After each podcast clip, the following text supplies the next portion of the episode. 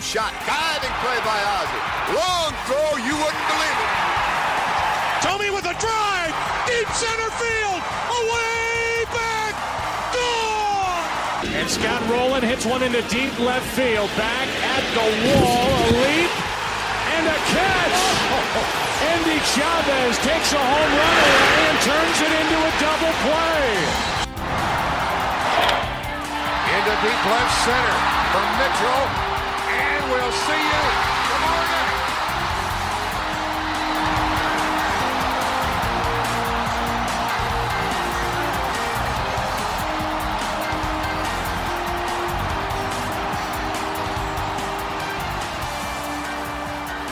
Welcome back to Coax Baseball. I'm Travis Laver, joined as always by Scott Brady. How you doing, Scott? I'm doing just dandy today. Great, great, sounding great with your new microphone. Things are working yeah, out. all all fancy. Got All my fancy. nice little pop filter. Oh wow, you can Yeah, you can p- all you want now. Oh, something like that. so yeah, how, how's your week been? You been doing okay over there? Yeah, I'm doing great. Very excited for the upcoming baseball season, and Oh, yeah. have been trying to satiate that by watching baseball games of years past, like the one that we're going to talk about today. I was wondering if if like because we've I would say we've had medium interest in the podcast, maybe a little more than I expected, Mm-hmm. judging by the listens, which is nice. And Thank you all for listening to this thing that we're Yes, doing.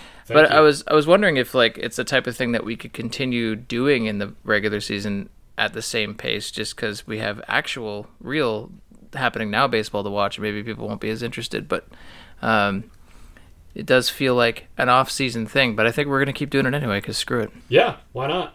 All right, so we have a National League game today, which which just Yes. occurred to me as we were watching it. We haven't we haven't had a, single National League Have team. not done a National League game yet. No, so this is episode five, right? So it could be worse, I guess. Yes. The, first three we were doing, kind of indulging our fandom, and then the last Mm-hmm. one, obviously, with the Red Sox and the Yankees. So this feels like another. To me, these two teams, it's Dodgers and Cardinals, and to me, these Mm-hmm. two teams are like they're not the Red Sox and and, and Yankees, obviously. No. And they're not even the Dodgers and Giants, but they do feel like to me like they have a rivalry just because they're both like old timey National League teams who are almost always good. You know? Well, and they've they've had playoff history too. Like you Yeah. had, they played each other I think a couple of times in the '80s, um, and then you obviously had some more recent playoff matchups between them. Uh, the 2013 ALCS and then the 2014 or AL NLCS, and then the following year the NLDS. Um, have they had any since then? I think they might have. I honestly can't remember. Yeah, But now I- I, they- I, it's hard to keep track of that shit now because there's so Yeah. many so many playoff teams. But yeah, so many rounds. But yeah, they've they've played quite a few times in the playoffs, so I think you have some something of a rivalry there as well. Plus, I think you have you know Midwest versus West Coast. yeah, You know, yeah, the much more culturally diverse uh, L.A. versus the you know white uh, bread. very Midwest Rust Belt St. Louis.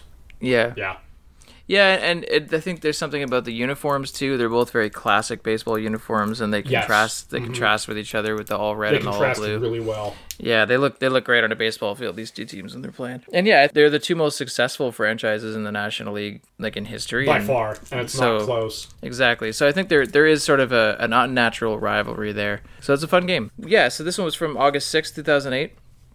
We'll do our little Sports Center highlight package. It's August sixth, two 2008. The American election campaign is in full swing as Barack Obama vies to become the first black president of the United States. The nation's eyes are focused on the early stages of the mortgage crisis as George W. Bush winds down his last few months in office. In baseball, the non waiver trade deadline passed a week ago and it did not disappoint. The Milwaukee Brewers, poised to make their first playoff appearance since the early 80s, have swung for the fences, acquiring ace lefty CC Sabathia from Cleveland for a package of highly touted prospects. The Angels made moves, grabbing all star first baseman Mark Teixeira from the Atlanta Braves, and the Oakland Athletics, in a sell off move, dealt injury prone ace Rich Harden and Chad Gaudin to the Chicago Cubs in return for a package of no name players, including a struggling catcher named Josh Donaldson. The Los Angeles Dodgers, in the midst of a disappointing season thus far, find themselves benefiting from being in the NL West, the league's worst division. They are in St. Louis taking on the Cardinals, who are in the middle of a competitive wildcard race. The Dodgers were active at the deadline, grabbing future Hall of Famer Manny Ramirez from the Boston Red Sox and third baseman Casey Blake from Cleveland to replace their struggling prospect Blake DeWitt, the heir apparent to the departed Adrian Beltre. St. Louis was much less active, netting, netting utility player Felipe Lopez after the deadline on the waiver wire, and he's making his debut in this game. All right, on to the lineups. For the Dodgers, uh, sinker balling right hander Derek Lowe is on the mound with a 370 ERA. He takes on another sinker baller. This might have been peak sinker ball era in 2008. Right handed pitcher Joel mm-hmm. Who had a 5.04 ERA. For the Dodgers, leading it off in center field is Matt Kemp. Batting second is the right fielder Andre Ethier. Batting third, the Canadian catcher Russell Martin. Batting cleanup, the aforementioned Manny Ramirez in left field. At first base is James Loney, batting fifth. Batting sixth at third base is Casey Blake. In the seventh spot is the second baseman Pablo Ozuna, filling in for Jeff Kent, who has a day off. And batting eighth is the shortstop Angel Berroa, who is in for the injured Rafael Furcal and Nomar Garcia Garciaparra. I think they're both injured in this game. And batting ninth, the pitcher Derek Lowe. For the Cardinals, leading it off in center field is Skip Schumaker. Batting second at second base is Adam Kennedy. In the three spot, first baseman Albert Pujols. Batting cleanup is right fielder Ryan Ludwick, who's in God mode at this point in the season. Mm-hmm. At third base, batting fifth, Troy Glaus. Batting sixth is the catcher Yadier Molina. In the seventh spot, the aforementioned Felipe Lopez is in left field, making his Cardinals debut. Batting eighth is the pitcher, Joel Piñeiro. Way to go, Tony La Russa. And batting ninth is the shortstop, Cesar Izturis. The managers are Joe Torre and Tony La Russa, two future Hall of Fame managers. The Cardinals come into the game with a 63 and 52 record. They're five and a half games out in the National League Central in third place behind the Brewers and the Cubs. They trail the Brewers by half a game in the wild card race, while the Dodgers are 56 and 56, but find themselves just two and a half games back of the 59 and 54 Arizona Diamondbacks. All right, pick things up in the bottom of the first after an Adam Kennedy single, Albert Pujols singles, and it moves Kennedy to third. Pujols ends up at second base on a hustle play after a throw to third to try to get Kennedy. Then there was a wild pitch by by Derek Lowe, and uh, Kennedy came in to score to make it one to nothing Cardinals. Top of the second, Joel Piñeiro served up a meatball curveball to Manny Ramirez, who hit one deep to right center field. Dreadlocks a flying. It's 1 1 after that home run. And then later in the inning, Angel Berroa tripled, and that would score Pablo Ozuna to make it 2 to 1 Dodgers. In the top of the third, Ramirez, despite being pitched around, was singled to center field and drove in Matt Kemp, who doubled earlier in the inning to make it 3 to 1 Dodgers. In the bottom of the third, Albert Pujols doubled down the left field line and then scored on a Ryan Ludwick broken bat single to make it 3 2. Then Troy Glaus and, and Yadier Molina both singled right after him. Ludwick came in to score to tie the game at 3. In the bottom of the fourth, Piñeiro, Izturis, and Kennedy all singled to load the bases for Albert Pujols, and he did not disappoint, taking a fastball to the moon, basically, somewhere near the moon, for a grand slam to make it 7 to 3 Cardinals. The very next batter was Ryan Ludwick, who did pretty much the same thing, hitting a ball over the head of, of Manny Ramirez and basically everybody else to make it 8 to 3 Cardinals. That was the end of the day for Derek Lowe, who was replaced at that point by Ramon Troncoso. In the top of the seventh, Matt Kemp hit an RBI single off the glove of Izturis. His tourist came home with the throw, but uh, the throw was kind of offline, and uh, and was and the runner was able to score, and Kemp was able to move to second. That made it eight to four for the Cardinals. In the bottom of the seventh, Skip Schumaker singled to right field, and Joe Mather scored, making it nine to four for the Cardinals. In the top of the eighth, Brad Thompson in for Joel Piñeiro. Uh, Brad Loney hit an RBI double to right field that scored Martin to make it 9 5. And then Casey Blake doubled to right to score Loney, and suddenly it's 9 to 6. Then some weird shit happened. Jeff Kent came up to pinch hit, but no, was it Mark Sweeney? Was it Jeff Kent? Was it Mark Sweeney? We don't really know. There was a really long delay. Uh, nobody in the crowd knew what the hell was going on. Everybody was just kind of arguing. Mark Sweeney originally had come up to the plate to pinch hit, and Tony Tony La Russa came out to change the pitcher, and then Mark Sweeney went back to the dugout, and Jeff Kent came out, but with Mark Sweeney was never technically announced, I guess, or maybe he was, and then he came back out of the game. yeah, there was a lot of confusion, but basically, uh, Joe Torre had to burn Mark Sweeney and go back to Jeff Kent. Um, finally did make a pitching change to the right-hander Chris Perez, and Torre played the rest of the game in protest. So there was that. Uh, Chris Perez came in, but was able to get out of the inning, and that was basically it. The rest of the game went, you know, pretty much uneventful as the Cardinals beat the Dodgers nine to six. Joel Piñeiro the win, Derek Lowe the loss. Chris Perez his first career save, and he actually became a closer quite after this, so you know, I guess Yes, that's sig- significant that he got his first career save in this game. Yeah, so that's the that's the highlights, bungled as they were, but a nine-six final for the Cardinals. So Scott, what do you think? How was the game? Uh, this was a fun one. There's a lot of points I have that I want to go over. I'll try and make them uh, quick as I can. Um, the first thing I want to do is touch upon the former and future Cleveland category, as there were quite a few, uh, both with the Dodgers and the Cardinals in this game. Uh, obviously, you have you know the one and only Manny Ramirez, uh, who we got to see basically at his peak. Um, We've seen him in the last three games. This is the third straight Manny Ramirez game. Actually, no, he was not in the Boston game. He was off that day because he was hurt. Yes, that's right. I He think we might have seen him in the dugout, but he didn't. was on the team. He wasn't in the lineup that day. Yep. Yeah, he Mhm. was on the team. At least he, he was around. Yeah. Yep. But no, because uh, you're right. We did see him hit the grand slam in Cleveland um, in the White Sox Cleveland game. Um, but yeah, and coming off of what ended up being probably one of the craziest deadlines ever for Yeah. MLB. Really nuts. Like you, you mentioned all the trades, but there were a lot of big names that got moved, a lot of future names that would come out of it, a lot of future prospects getting moved. Um, obviously, the biggest being the three way between the Dodgers and Pirates and uh, Red Sox that ended up with Manny in LA and Jason Bay in Boston, et cetera, et cetera. Um, but yeah, no, Manny had a great game in this game. Uh, announcers wouldn't shut up about his dreadlocks, but you're gonna have that unfortunately with old Yeah. white dudes talking about baseball. Old Um, white dudes in 2008. They don't like things like uh, that. yeah, hmm they're already mad about mad enough about that aforementioned presidential election, so they're gonna take out that anger somewhere else. Um, anyway. Uh, also, want to bring up Casey Blake, uh, former Proto Guardian in this game. Um, Blake kind of had something of an interesting career trajectory. So he had been with the the Blue Jays, the Twins, and then the Orioles. Then went back to the Twins as like a platoon part-time player. Really didn't establish himself much. Was released, and then signed as a free agent as a 29-year-old with Cleveland, and then spent the next see here one two three four five six six years parts of six years as a really good like genuinely good platoon and bench bat for cleveland uh, averaging like two to three war every year and then they traded him to the dodgers for carlos santana which looking back like that's a I forgot really that that was the guy trade that. for la Yeah. yeah and it, yeah. it probably looks even really more bad trade for, he, for Los Angeles for sure. Yes. It probably looks even more dumb if Santana doesn't get hurt his rookie year and sticks at catcher full time. Um, obviously, he would end up kind of jumping around positions a few times before settling in at first base and really being a very good hitter for quite a long time for Cleveland. I mean, he's Um, still a good hitter. he's still He around. He He's just still can't make contact anymore. Yep. yeah. He's still he's still playing in, in meaningful playoff games for the Mariners last year. I should know. I watched. one. Although I, I wonder if we would see him potentially raise his game a little bit with the shift going away. But anyway, yeah. So Yeah. Casey Blake was in this uh, trade return for Carlos Santana, and then you had Chris Perez, who you mentioned getting his first career save, who would later go to Cleveland and become their uh, like high profile closer, all star closer for a couple years. Uh, before he got in trouble for uh, smoking some weed, and then they let him go in free agency.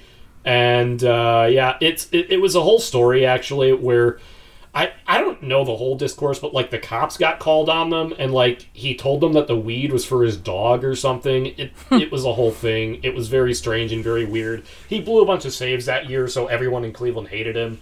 Um, but uh, anyway, and yeah. obviously only bad So- people smoke weed. Just let me put my bong down here. yeah, no, I I don't care that he smoked weed. It just the whole story was funny and weird. But Yeah. anyway, um, yeah. So Chris Perez, uh, Casey Blake, Manny Ramirez, all former and future Guardians. Um, Yeah. Also, this Dodgers team had a lot of guys, I guess, like capital G guys that you remember Yeah. who like were good or had good seasons but never really turned into what the Dodgers probably wanted them to become. Like Matt Kemp had like one truly elite year for LA, and then a lot of kind of anywhere from like average to good years um, before he kind of got his ticket out of LA. Uh, Yeah. Andre Ethier was very good for a few years, but then I think injuries kind of derailed his career. He played for the Dodgers for a really long time too. His Um, Yeah, no, he was there forever, but was his really entire career. He never played anywhere player. else. Yeah, he was really only a full time player for probably like four or five years out of all those seasons he was in LA. And then you had James Loney, who really weird and interesting profile as a first baseman. Good defensive first baseman, could put the ball in play, uh, made contact, but just never developed any kind of power whatsoever. I remember him more from when he was with Tampa Bay than anything else. Um, really?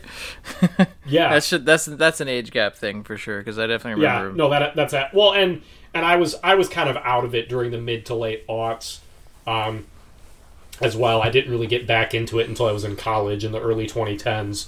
Um, but yeah, uh, just some interesting players in this team, and then you have like the sullen husks of Jeff Kent and Andruw Jones, both making Well, I mean- hit appearances in this game. We'll save our Andruw Jones um, discourse for later because I have a, I have a trivia question involving uh, Sir An- Oh, Sir sure. Andrew. But uh, also, he's. Uh, I mean, it's weird. Yeah, we'll, we'll get into that one later. I have I have thoughts about Andre Jones and the discourse around Yeah, him. But, uh, absolutely. but yeah, we can we can get into that a little bit later. But uh, also, just one thing I wanted to note about this, I didn't don't mean to interrupt you, is that this is the first game Yeah. that there are still players who are either still currently playing or just Yes. retired at the end of last year. So, like Yes. obviously, Yadier Molina and Albert Pujols played till the end of last season. They've retired now, Mm-hmm. Um, but we have not seen Major League Baseball without them yet. Uh, Yes. Adam Wainwright, who was mentioned in this game as coming rehabbing an injury, um, he Mm-hmm. is still pitching, which is crazy. Still on the Cardinals. Um, Insane. insane yeah and then obviously carlos santana who was mentioned a part of the trade wasn't in this game but uh but was still is still around so this is the first time that we've had that and there are no hall of famers on on either of these teams uh, obviously also clayton kershaw was on the dodgers roster this is Yeah, they mentioned him as a season. rookie. Yep. yeah his rookie age 20 season was this year as well but uh Wild. we haven't had the time yet to have uh, um, uh, Hall of Famers. Obviously, Manny Ramirez would be in there if he hadn't been popped what three times for steroids. Yeah. Well, I think he was he was on the 2003 report that wasn't supposed to go public, but you know, of course, Yeah. ended up public. And then he got popped twice. popped twice when he was in L.A. Well, once in L.A. and then once in Tampa, right? He got uh, his la- he was popped in, in Tampa and then he just sort of stopped playing. He didn't bother like serving the suspension. He just sort of retired. Or I thought they were actually he both went. in L.A. I could be wrong. Or maybe they were- and maybe that those- was part of why they moved him. Well, maybe there was two in L.A. and then he got the third one in in Tampa. So he uh, quietly Oh, made his I'd exit. But that's but, But that's when he went. That's when he went to Korea or Taiwan. He was like playing over there after that for a Yeah, while. he was in Taiwan. I think that's where the uh, that clip of the guy saying "This ball is long gone," just like the ex girlfriend who were never returned, home run Manny Ramirez. That was from when he was in Taiwan. Yeah. Yeah, but yeah, no, it was. Anyway. Uh, it was. It, there's, there are a lot of capital G guys in here, and and like, Mm-hmm. yeah, obviously Albert Pujols and Yadier Molina are both. Uh, I'd imagine will be in the Hall of Fame in five years. Hall of Famers, yeah. Probably going to Mm-hmm. go in together. Um, Wainwright, Wainwright might have a case once he retires as well, and then um, some Hall of very good he guys. keeps pitching well into his 40s and being above average. Yeah, exactly. And then you got Mm-hmm. guys like Russell Martin and Jeff Kent who are like Yes. Hall of Very Good. I think Russell Martin Mm-hmm. might actually be a Hall of Famer, uh, future Blue Jay in, in this case. Yeah. And yeah, just I mean, I don't, I don't know if I want to do the former future Blue Jay for every game, but there is Russell Martin and uh, Troy Glaus was a former Blue Jay by by this game. Mm-hmm. Yes. um, had been traded Former for Scott Blue Jay, Rolen actually. Angel. Scott Rolen being a Hall of Famer, of course. But yeah, no, but but if we can assume Hall of Stats slash future Hall of Fame, then yeah, Manny Ramirez, Albert Pujols, Yadier Molina, all appearing in this Mm-hmm. game, are probably at that level. So that's kind of cool. But yeah, really a lot of names. Mm-hmm. It's a good. It was a good game. Shifting to the Cardinals a little bit here, uh, just to take a moment to appreciate how fucking good Pujols was at his peak, because this was absolute peak, peak, peak Pujols in this game. Um, you know, went four for four with four RBIs and a walk. Uh, had the you know game turning, game winning grand slam. Um, and it was it was so fun to watch that kind of unfold because you saw the tension build. They're getting runners on. Here comes Pujols. You know, you have the looming specter of him in the batter's box. They can't walk him because the bases are juiced. I feel like if it had been, if the Dodgers would have had a lead, particularly a large lead, they probably would have walked him with the bases loaded at that point because he was just that good in his prime. And like you, you knew it was coming, and then of course, first pitch he sees from Derek Lowell, he deposits in the Cardinal bullpen basically. Like it was, Yeah. like, it, it was it was like it was written to happen. And then you had Ryan Ludwick get the home run right after him, which was. I don't, Ryan Ludwick uh, was a Cleveland farmhand at one point. I can't even remember the genesis of how he ended up in St. Louis. Um, but He was this like a waiver claim or some year. shit, was it? Like he was not. Yeah, it was weird. He was not Yeah. good. And then like yeah, he had this No. like one bonkers year in, in Yes. 2008. Yeah, no, he Um, was really good in 2008. Um, What and an actually, awkward back looking dude, by the way. Awkward looking. So like, just some notes on on both Mm-hmm. of those guys. So like, there's Uh-huh. nothing nothing more pleasing to me than watching prime Albert Pujols hit a home run. Just the stability, like the, the stability of his lower half, like the way that he was able to twist his body and hit a ball to the goddamn moon.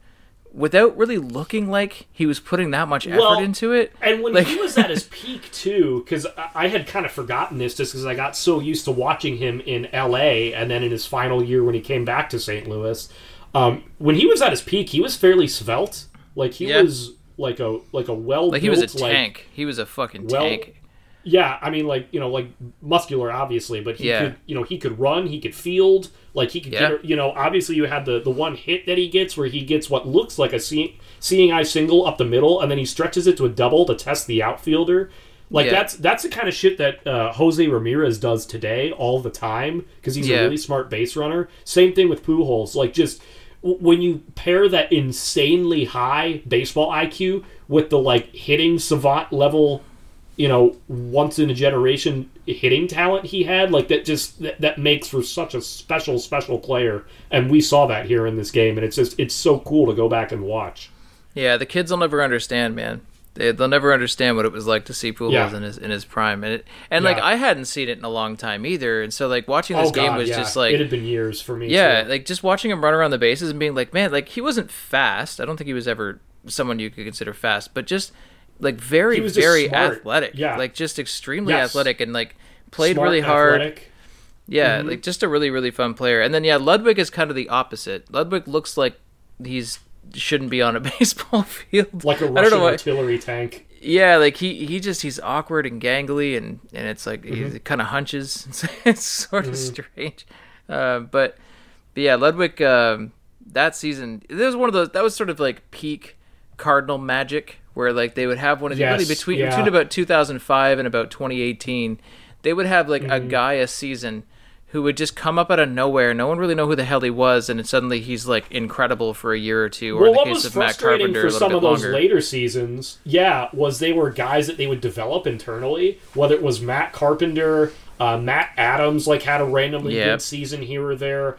Uh, Allen Craig. Allen uh, Craig, yeah, Allen Craig's a big one too. Uh, I'm trying to remember who else. Um, uh, Randal Grichuk had a couple good seasons. Stephen Yeah, but Piscotty he, had a but good Kid, season here there. Was at least like a first round draft pick, right? Like if right, anything, yeah, he, was a he was uh, prospect. yeah, if anything, he was kind of a disappointment. But he was actually drafted one ahead Right. of Mike Trout. That was the whole thing Mm-hmm. uh, Yep. by the Angels. Um, but yeah, the, the Ryan Ludwick, man, I just and that's the thing. I hadn't thought about Ryan Ludwick probably since 2008 because that, I, what Mm-hmm. was his? Uh, did he really just have the one year? I feel like he just really did have the one year. So another was- fun thing about Ryan Ludwick, one of the rare uh, left-handed fielding, right-handed hitting outfielders, uh, same Yeah. as Rickey Henderson. Yeah, the awkward. It- Yeah, he really only had that one year. Like, uh, I guess he had an okay year in 2012 in Cincinnati. It looks like. Um, Yeah, but I let's mean, see here. stretching on okay. Yeah, the two nothing- the two years around this one, the two years around this one were also okay, but not Yeah, like not. and he's like not not, a good fielder, impressive or anything. you No. know. Yeah, just weird, weird career. Just that one random year at age at age twenty nine when he was incredible, and then Mm-hmm. otherwise not particularly useful. Yeah, if you Ludwick. look at his career WAR, basically half of it came in that one season. But yeah, Ryan Ludwick, weird player with a career year. Uh huh. Yeah, and just again the example, the to me like the quintessential example of a of a Cardinals magic weird like what the fuck is Yes. this sort of thing.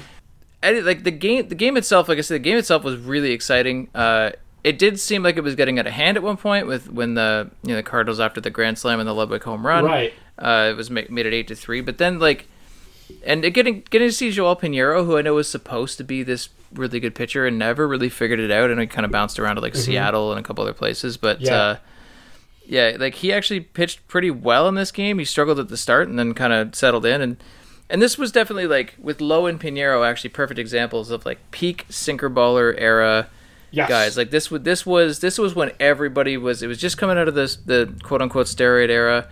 Home runs were still like a big part of the game, and every team had pivoted to getting these like sinker baller, you know, soft tosser ground ball guys like Brandon Webb and Derek Lowe and Joel Piñeiro and like all these guys. Like it- seemed like everybody in this game was a sinker baller. like uh, Troncoso when he came in was the same thing, sinker balls. Yeah.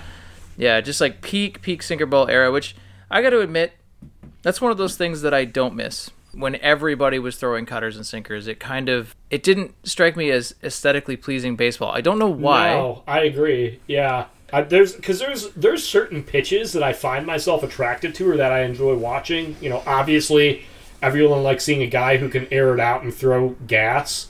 You know, I I I don't know what it is. I've always liked the fork ball. I don't know why. I Yeah, I don't really think guys use it that much anymore. Um, no, it's I more know like a, was pretty- like a splitter changeup hybrid, right? Yeah. It's kind of their Yep. yeah. I know a couple Japanese guys liked using the fork ball. Uh, Hideki Okajima was one who used it, and I only remember that because I've used him in uh, yeah, video games from this era quite a few times, and he always has a fork ball. Um, yeah, yeah. But like, uh, the, I, I think for me, it's curveballs, like a big twelve Yeah, Mm-hmm. to 6 like a Barry Zito style. You know, Yes. Love seeing that. Big and it's funny because because we all lament the increased strikeouts, and I do think that there's a there's a happy spot for strikeouts because strikeouts are fun. Yes, I agree. Stri- strikeouts Mm-hmm. are fun, but too many strikeouts is not as fun. Just like home runs are fun, but too many home runs not as fun. There is like a happy medium there, and I feel like this era of baseball was maybe approaching that happy medium because strikeouts were going up uh, Mm-hmm. compared to the other games we've watched in this uh, in this Yes. in this podcast so far. But it was still just like I don't know what it was about sinker ballers. I just never liked them. I always would like whenever I was playing a video game that had. You know, if I took over a Blue Jays team that had a bunch of sinker ballers or something like that, I, I would trade them all. And I recognize that Roy Halladay is also a part of this like exact thing, but Roy Halladay I feel like was the elite different, and he wasn't as like strictly a sinker baller. He was more of a cutter. Right. Roy, Roy Halladay guy. was one of one. He was the exception to the rule. Yeah, and I hope that one day we do a Roy Halladay start uh, from Yes, this era absolutely. because even though the Jays were wearing those awful jerseys for most of his career, fun pitcher to watch. But yeah, like Mm-hmm. there is something about that sort of sinker ball era that I just I don't miss, and like it's okay to have. I like guys that now do it. You know, in 2023. Mm-hmm. You get like the odd guy who comes in who's like a sinker baller who who gets ground outs. Mm-hmm. Then I don't mind it so much. But when it's like every pitcher on your staff, like I know Cleveland was like big on sinker ballers for a long time there. Like they were every single pitcher they had was like this mad ground ball guy who just like, you know, uh, Yeah, they Pounded the ball to the ground. while, and it was weird because they didn't have the defense to support it really for a lot of the time. right. And teams like the Cardinals did right. Like that was kind of their Yes. thing. Yep. Um, they would get sinker ballers, but pair it with great defense, so at least it like kind of worked, you know. right. Um, but yeah, and then I think I think people just sort of recognize that once the the sort of launch angle revolution came in, and you started having guys who were trying to hit fly balls, that sinkers were actually kind of detrimental because you know they would be if if you missed, if you threw them even in the middle of the zone, guys were doing these extreme uppercut swings that would just the sinker ball would kind of go right into them, uh, and that's when I think you started to see teams kind of pivot away a little bit from sinker balls, but. Uh, yeah, just just interesting with these two guys specifically because they're both sort of peak sinker ball guys. Especially Derek Lowe, like when he was on the Red Sox, that was kind of he made a career out of that. Something that I wanted to comment on with the pitcher usage in this game. Uh, if this game had taken place 10 years later in 2018, say, or even, you know, this past year in 2022, do you think Lowe would have been left in to face Pujols? No. Uh, and certainly, I, I he definitely would have been pulled after Pujols instead of being left in to face another batter in Ludwick. Yeah. But I'm, I'm curious to think what you think the strat would have been nowadays. Yeah, I think he would have been after those three straight singles. Maybe Mm-hmm. like it's hard to see because the guy like Lowe's a veteran dude, sort of known as an innings eater at this point in his, at this point in his career. So maybe, but I, definitely not the second home run. No, absolutely Uh, not. and even Piñeiro, I think he was struggling so much at the beginning of the game that I think he might have been out in like the second inning today. Yeah. Which that part I don't like as much. Mm-hmm. Right. He, he ended up settling down and pitching pretty well, and like you know struggled Mm-hmm. again in the seventh. But yeah, definitely. And, and I mean, these two guys, both Torre and La Russa, were sort of like peak managers managing guys. You know, like Yes. just- they got to do stuff. Just got to do stuff. They got to they got to pull pull the levers. Yeah, they got to push all the buttons. Yeah, and you know that that's still a part of. There's still got the odd manager who will do that today, but again, these two were sort of em- emblematic of that era of like, Yes. oh, my name my name's not getting in the paper tomorrow, so I got to do some stuff. Uh, La Russa always annoyed me as a manager. I know he had his positives when he was in his prime, not in 2022 with the White Sox, but you know when he was managing the Cardinals and the A's, that he was sort of revolutionary in a lot of senses, especially with bullpen use, but but also like annoying as shit to watch because they'll fucking pull guys and guys will come in to face one batter and then they'll come in and bring another guy in. Yeah, just very aesthetically unpleasing managing. Yeah, yeah, very much so. And yeah, obviously with Torre with the uh, the Manny Ramirez comment or the Manny like he hated Manny Ramirez right very publicly, was not happy when the Dodgers acquired him. Uh, and was just sort of I remember at one point the announcers were saying that like oh, he's getting used to Manny, and it's like like I get that Manny Ramirez was a personality and that you know he could rub people the wrong way, I understand that, but also I really think my my hot take is the whole Manny being Manny thing was wildly blown out of proportion. Like Yeah. I think it was just a matter of him playing in the era he did and like white people just being so bristly to any kind of like flair or personality that a non-white player could or would have. Because like they even i'm pretty sure there's even an espn commercial from this era where they kind of poke fun at that. Where it's like two of the broadcasters are like dude man he's so wild and strange and he like answers his phone and he goes like hola and then the two broadcasters like start cracking up they're like i don't even know what that means Hey, look at Manny. Yeah. Dude marches to his own beat. I mean, you never know what he's going to do next.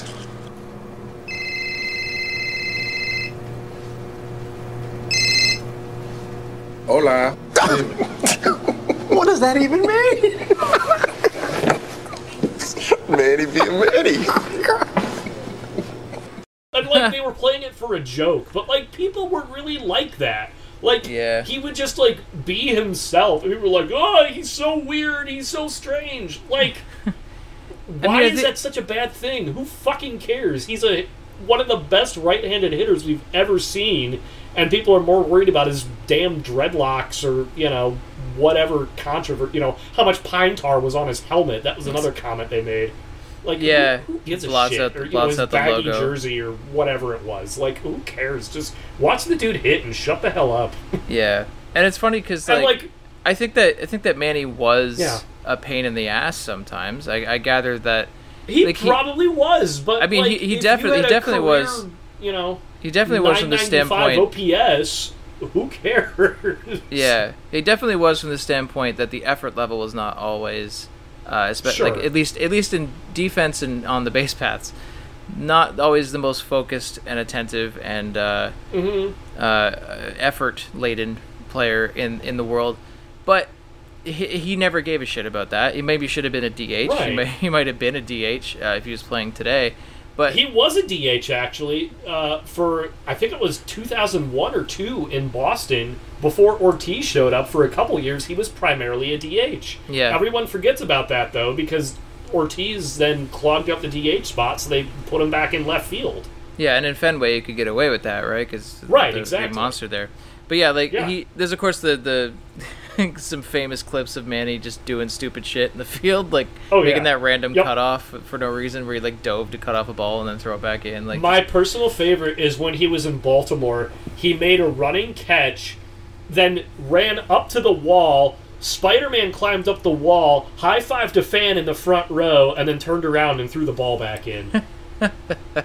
like, how can you not love a player like that? Like, and obviously, there's like other more genuinely concerning things about Manny. Like, obviously, depending on your mileage or feelings on PEDs, he did get caught like three separate times, so that's something. I just find And that funny. There may have been some like domestic violence stuff with him somewhere along the line. I don't know how substantiated any of it was, but obviously that's you know a genuine concern. But like, yeah, I didn't know that. As far If- as I'm just sure. I'm sure that that is a thing. If if that's uh, where there's smoke, there's fire with that kind of stuff. But Sure, exactly, and that's that's kind of my take on it too. So you know, you, you kind of you pump the brakes a little bit on you know praising a guy. yeah, but at I the didn't same know that time, about him. Like, just just from a pure baseball standpoint, like just truly a joy to watch, and all the antic stuff. You know, outside of that specific aspect of it, like I think people just need to like leave alone. Like, who cares? And it was it was heavily rooted in in racism and things like that. I mean, yes, it absolutely was. They say, I was like- dancing around it, but like, yeah, I was- that's I was- absolutely what it was. I was watching like this is this was peak baseball watching time for me. It was in the early 2000s when Manny was at his peak with Boston and Mm-hmm. obviously playing the Blue Jays 19 times a year. I saw him a lot, and just like I I always had this like reverence for him as a hitter because you knew he was going to destroy you every single Yeah. time he came on the field. And like there was a there was a period of about five or six years there where he, every single time he came to the plate, he was going to do something. You know what I mean? And, and he there's very few players.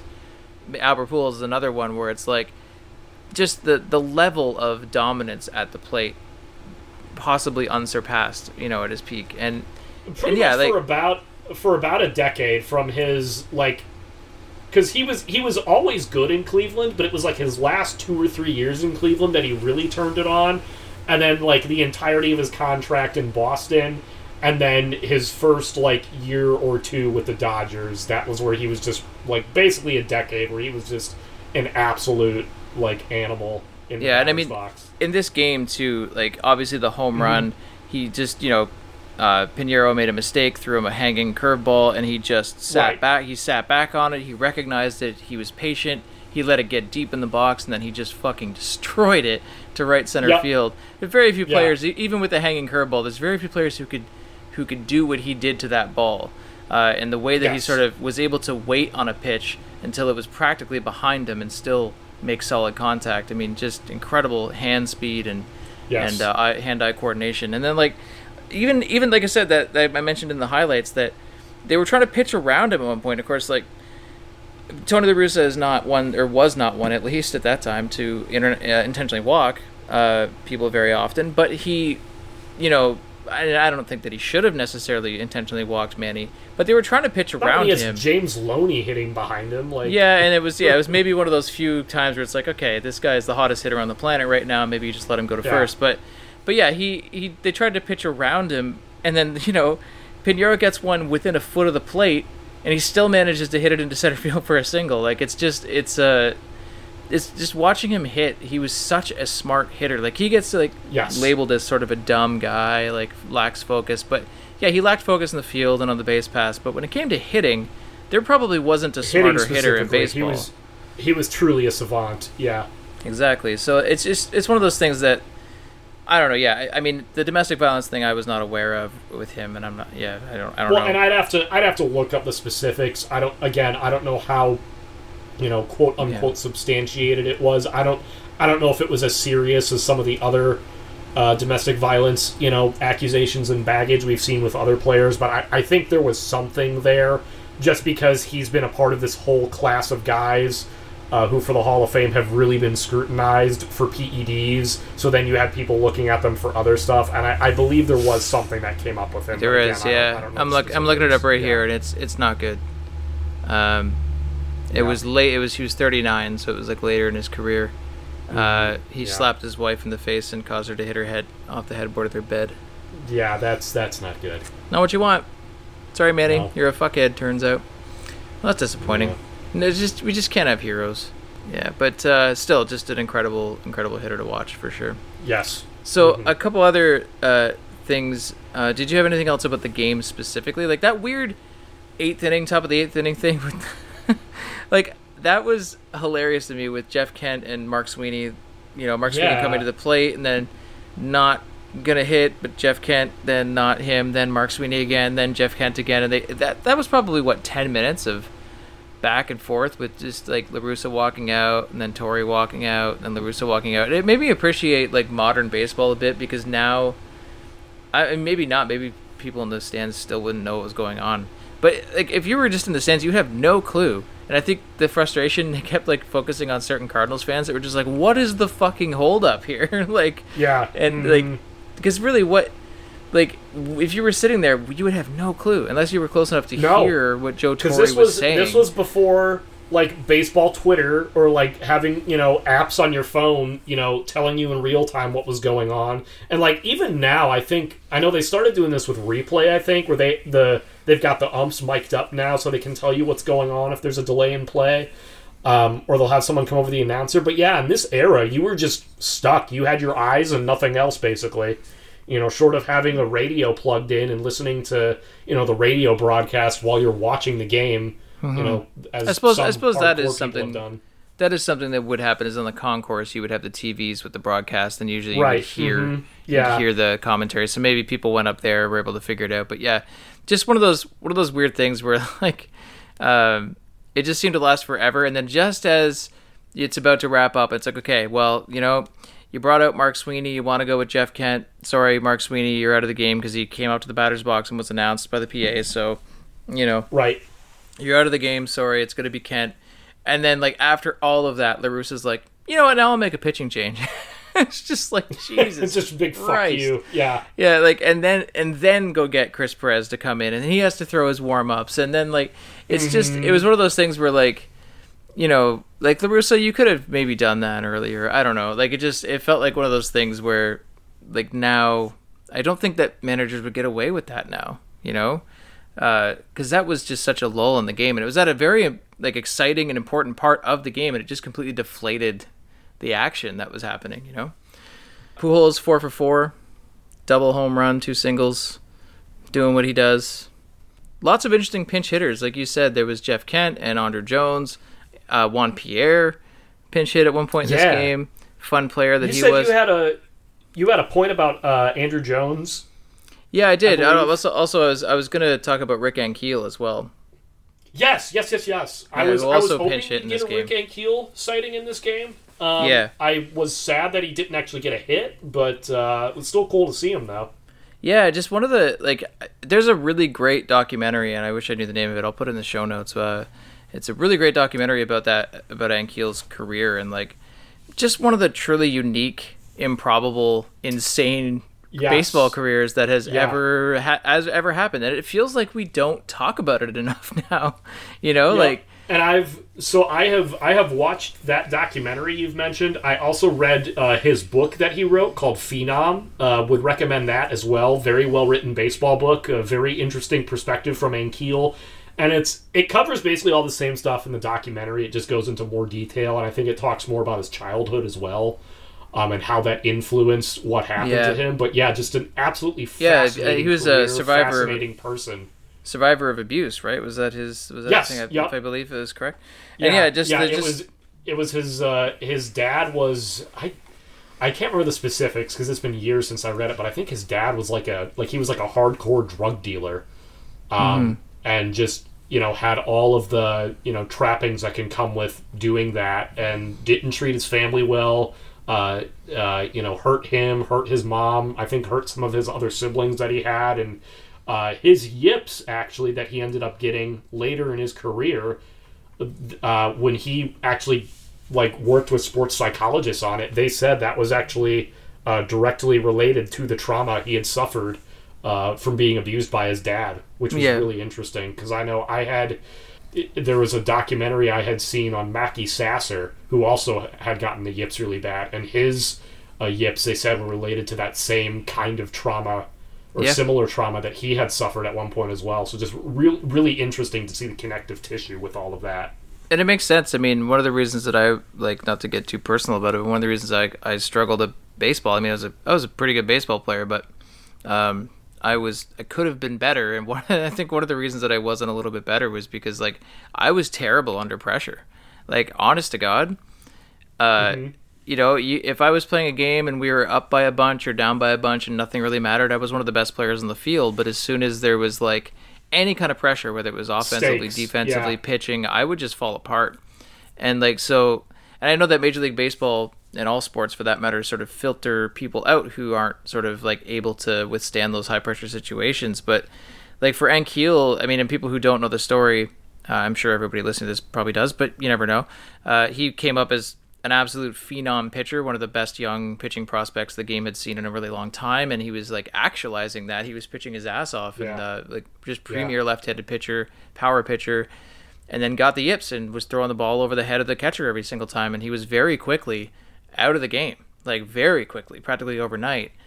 And then came mm-hmm. back years later as a hitter and an outfielder, and was you know pretty damn good for a few years there as as a Yeah. hitter, and and to, to to do that to like come back as a near 30 year old after years away from baseball and make it back as a hitter is just one of the most insane athletic accomplishments in Yeah, ever just like wild. ever yeah and, Well, and we, and we just for- don't talk about it some enough time.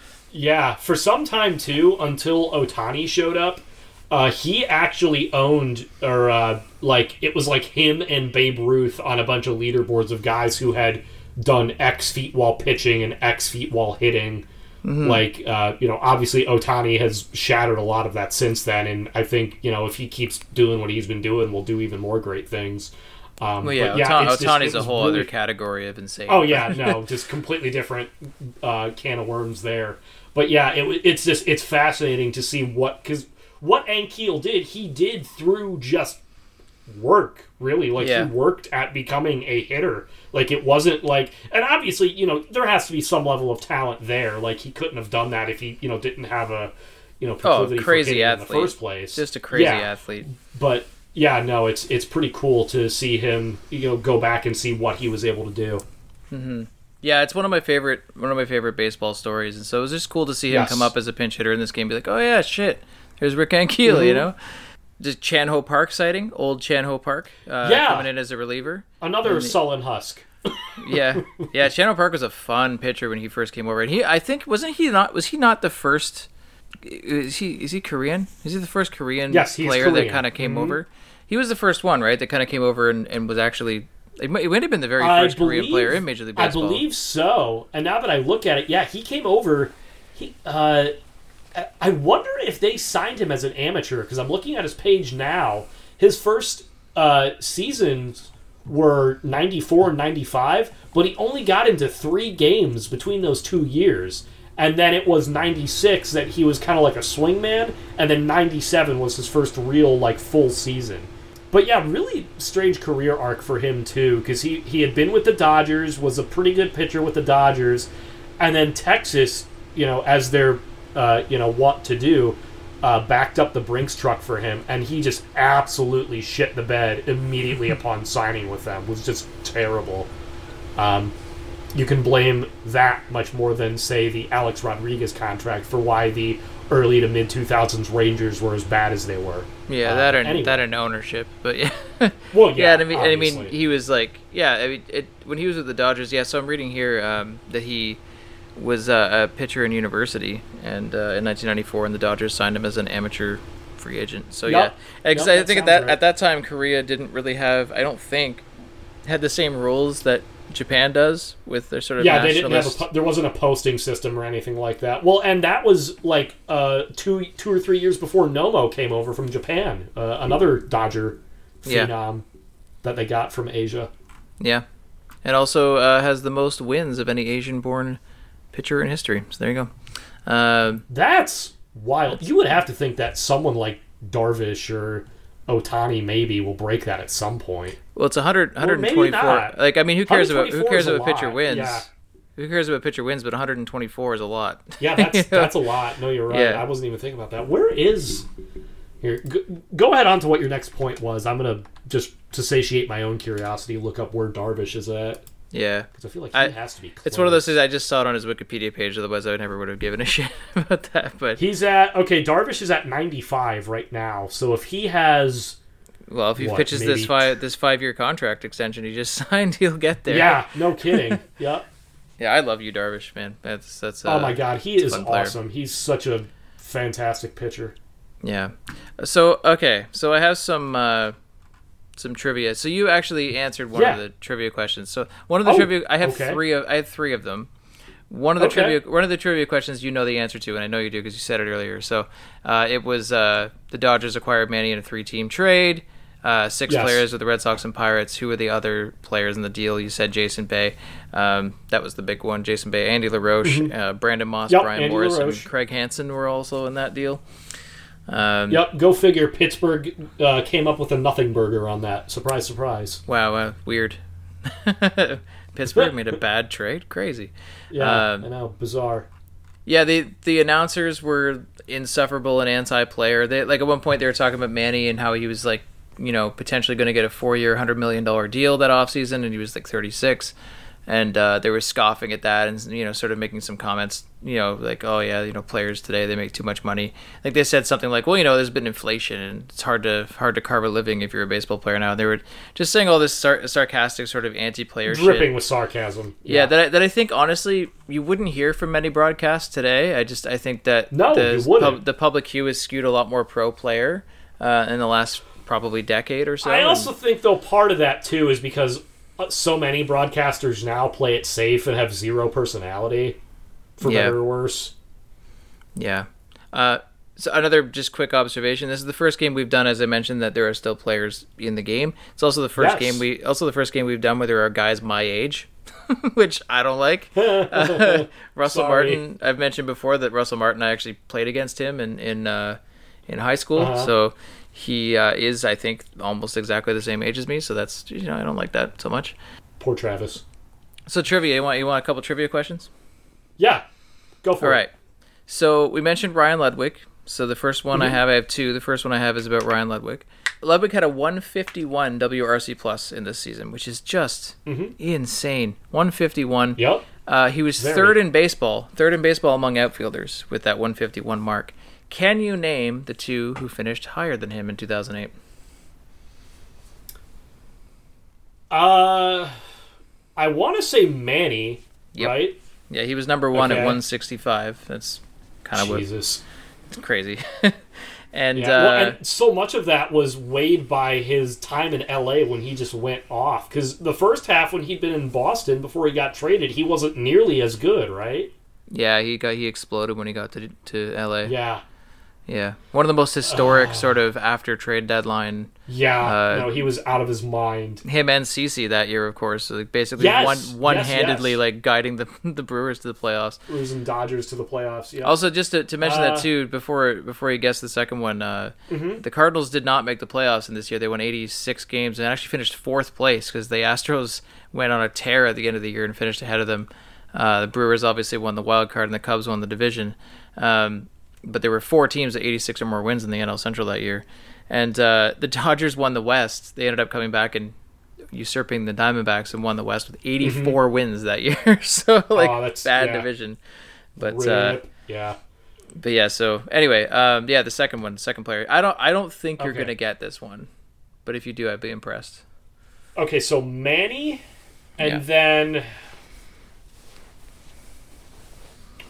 I have a hunch. Okay, Was it Carlos Quentin? you son of a bitch. How did you know that?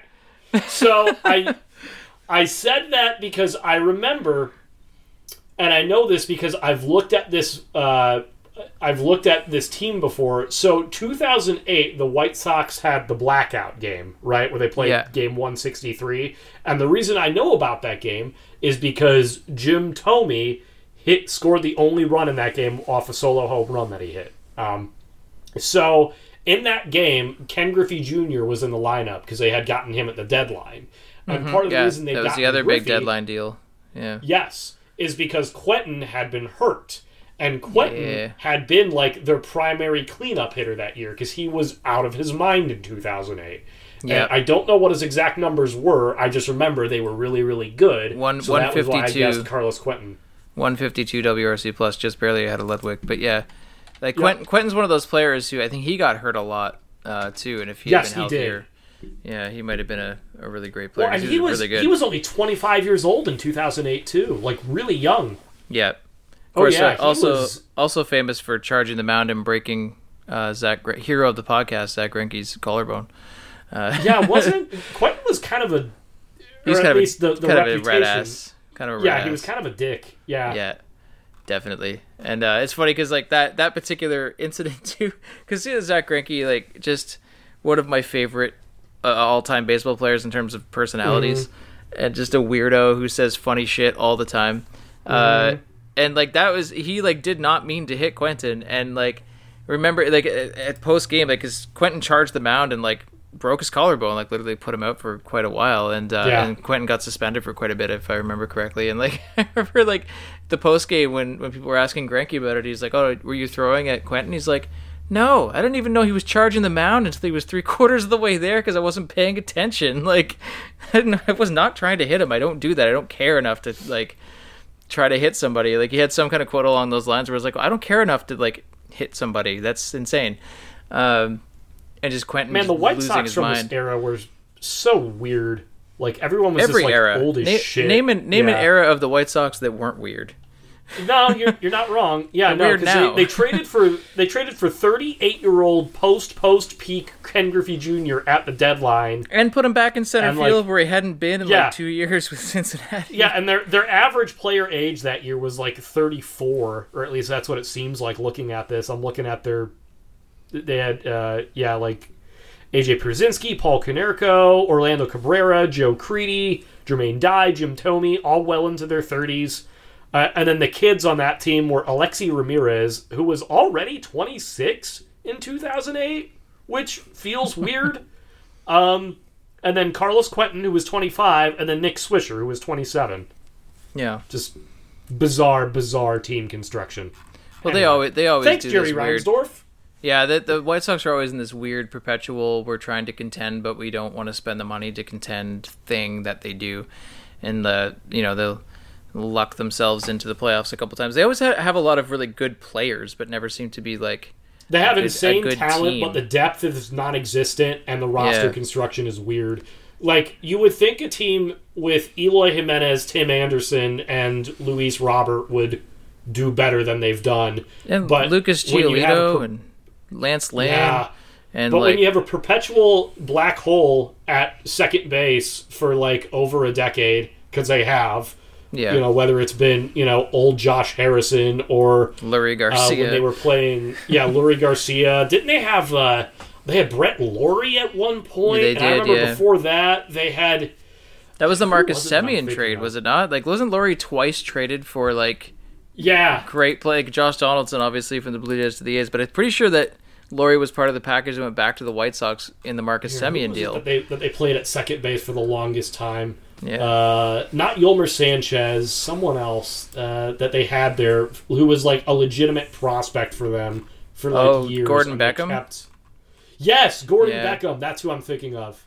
Gordon Beckham, who I famously, when I worked at the score, I predicted him to win the MVP one of the years that I was working there because I think he'd just come off that rookie season where he was pretty good, and then Yep, uh, he was second of the year, second in rookie of the year voting in 2009, and then did absolutely nothing after that for the rest of his career. my talent evaluation, you know, I was like, hey, you know, he's gonna win the MVP. Didn't obviously did that didn't happen. Anyway, we're we're getting a little far afield Anyway, here, but yeah, we're way off base here. So yeah, Carlos Quentin and Manny Ramirez, the two, the only two outfielders in 2008 had a higher WRC plus than Ryan Ludwick. I think he was like ninth in baseball or something overall. So then the other trivia question I had involved Andruw Jones, and that could maybe spur a quick conversation about Andruw Jones, and then maybe we could wrap it up, unless you had anything else to, to bring up. But uh, and you might have a trivia question, I don't know. But uh, so it has been well documented that Andruw Jones fell off a cliff after leaving Atlanta following the 2008 season. So, uh, or following the 2007 season. Sorry, the 2008 was his first year and only year with the Dodgers. Uh, in his 5 seasons after, in his five seasons after leaving Atlanta, so 2008 to 2012, um, I'm just going to rattle off a couple of players five of them to be exact.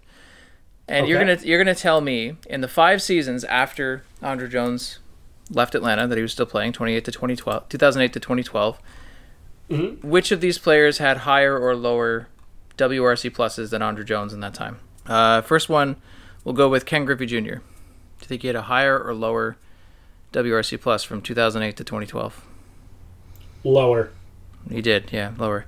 Uh, 92 who had a so Andruw Jones by the way 96 not as low as I would have thought for all the narrative Well, about how I- terrible he was I remember him having some like small sample size, decent offensive half seasons here and there after he fell off. What what really With made the Yankees, difference with him was yeah. just yeah was he and I remember uh, I think he had a decent half like pinch hitting season with the Rangers too at one point. The the thing that really changed with him is his de- he went from being like literally the best center fielder ever to not even being able to play the field period in the span of like 2 years. It was insane. Say what you want, but from 2008 to 2012, he was still a positive 6.7 DRS player, according to Fangraphs. Really? Yep. That that's crazy.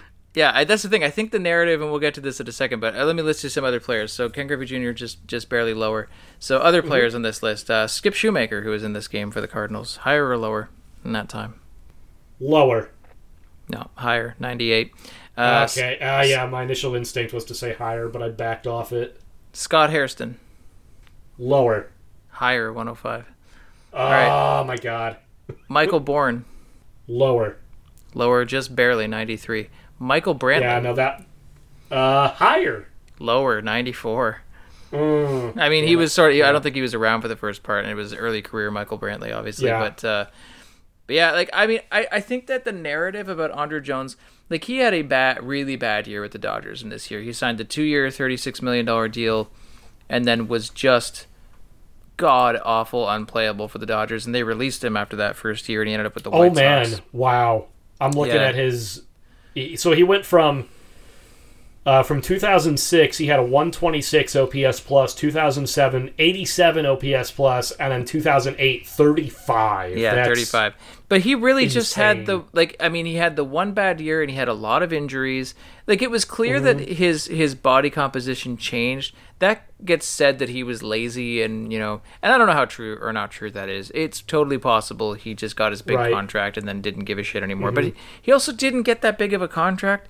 It was only his big contract was actually the one he signed with Atlanta.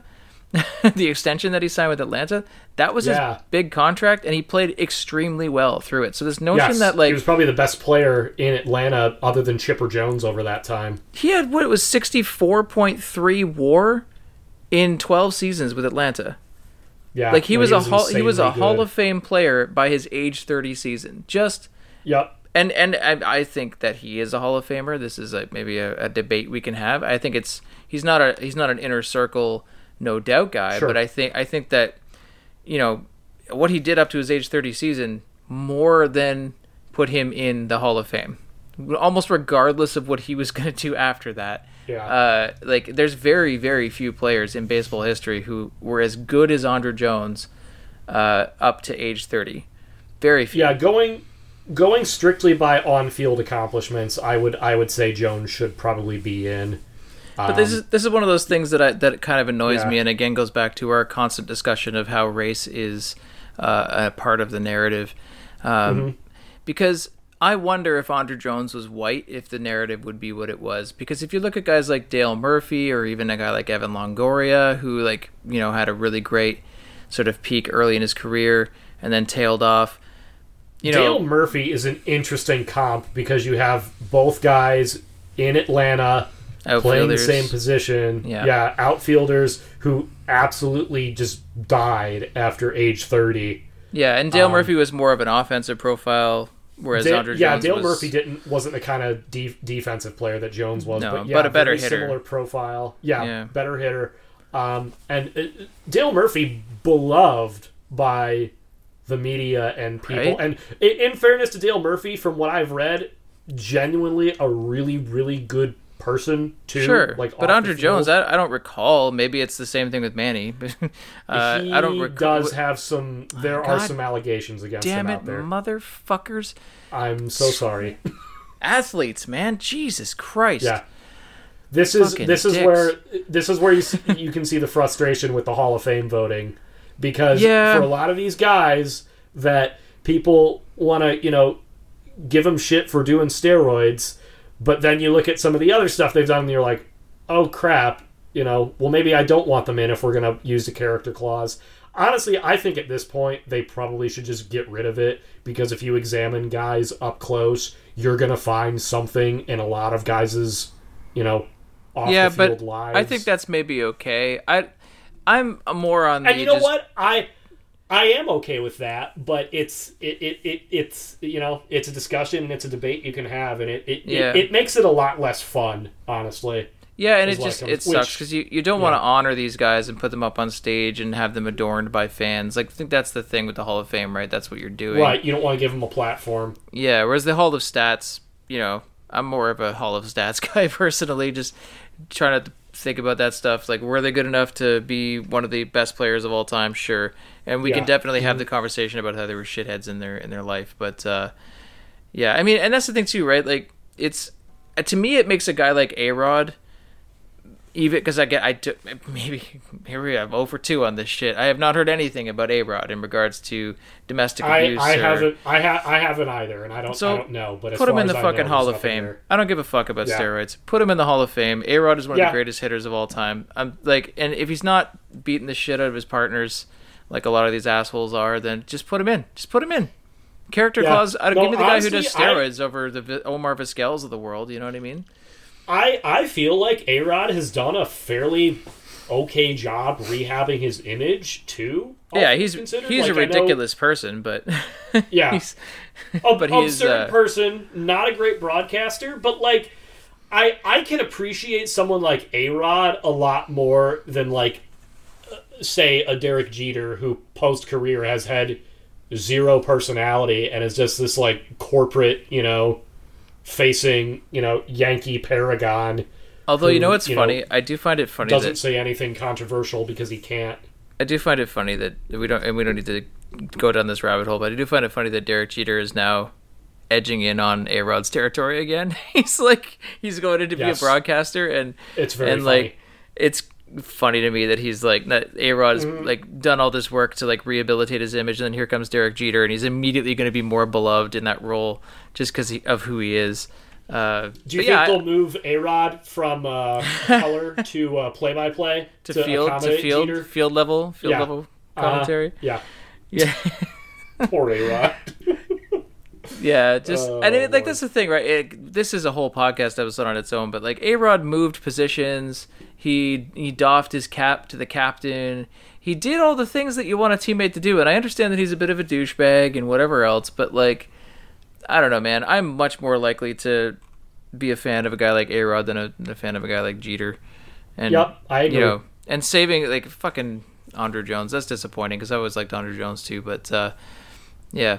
Um, but anyway, yeah, bringing it back, Andruw Jones wasn't as bad, I think, post Braves as people want to believe. Again, the big thing No, was that in his Braves not. in his Braves career, this is the big thing: is 147 games a year on average, and in his post Braves career, 87 games a year on average. So that's Yes, that's yeah. the big thing. And may, was that because of his weight or conditioning? Was his weight or conditioning because he wasn't working hard enough? How will ever know those answers to those questions? You know, we want unless Right. unless somebody does know, but I really doubt it. Mm-hmm. The narrative around him just seems to be, well, he looked chunkier, therefore that must be the reason. It's like, well, was it? I mean, we don't really know. A lot of players get chunkier. Right, a lot exactly. of people people gain weight in their 30s. It's just what happens. So like, Mm-hmm. you know, and the skills that Andruw Jones had were definitely younger guy skills for the most part. You know, Yes. being speed and defense. So Quick twitch athleticism. exactly. So, did you have anything else about anybody? Because we are now in, at the hour mark. I think we're probably good.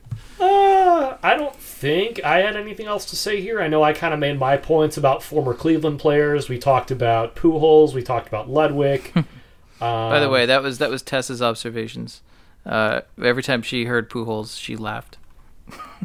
Yeah, no, I've I've explained this to Angela before. Just truly one of the most unfortunate last names a person can have, if we're being honest. Yeah, Yeah. at one point, uh, the announcer said Pujols will put this in his back pocket, and she just laughed hysterically for like five minutes. So, because we are children. Uh, butthole jokes. Yeah. Uh, another time where it was, uh, I think it was like Pujols is on deck, and she was like, "That's not what you want." And so you know, yeah. Uh, yeah, I don't think I really had anything else. Um, so yeah, we can wrap it up from here if you want. sick. All right. Well, next time we're gonna have an interleague play game from the first year of interleague play uh, from Yes. 1997. So it's gonna be June 15th, 1997. Uh, so this was the There it first is. like the first series of interleague play as well. The first Oh, first wow. time it had ever happened. So. Um, they bring that up a lot on the broadcast. It's the Detroit Tigers in Montreal taking on the Montreal Expos. We said we were going to get to an Expos game sooner than later, and we are doing it. Uh, Brian Moehler versus Jeff Juden, two guys you probably haven't thought about since 1997. Ernie Harwell doing the play-by-play with Al, with Al Kaline. One of those is great at it. The other one is not as much. In 1997, I don't know what my uh, what would my biggest concern have been in 1997. Probably something Power Rangers related. I don't know. You know, probably same, honestly. Which, you know, I was a little old for Power Rangers, but I still loved it, so I'm not ashamed. I mean, like I I still watch Super Sentai because I'm a massive weeb. So like, nothing Yeah. wrong with that. Anyway, So yeah, anyway, it's the first time the Tigers had played in a in a series where their pitchers had to hit. Uh, that wasn't in the World Series, so that was a a thing in the Big O in Montreal. Uh, obviously, RIP Expos. So we'll get into that all next week. Uh, if you want to follow us on Twitter, you can do so at Coax Baseball. You can follow me at Travis underscore R underscore Laver. Feel free to reach out. We don't have a whole lot of people following us yet. We, if, if you hear this and you like and you're on Twitter, go give us a follow. You can interact with, us there. You can send us questions, say hi. concerns. Yeah, exactly. You, you can send us questions, concerns, and comments to uh, coaxbaseball at proton.me. And you can find Scott's art at on Instagram at art underscore by underscore Scott underscore 92. Uh, what else? Anything else you want to plug before we get out of here? uh, not really. You plugged my Twitter. I just recently did a very nice picture your of Instagram. Uh, new Guardian Josh Bell. Yeah, Nice. Instagram. That Yeah. other thing. You don't have Twitter, actually importantly. use. Yes. Yeah. No. That You have you, used you have No. access. You have access to the Coax baseball one. You can you can still tweet anything you want. For us. Yes. yes. Yes. All Very, right. Very good thing for me to have access to. So yeah, check the show notes for links to the videos uh, for this game, for next week's game, for all the things I just mentioned. We'll talk to you next week.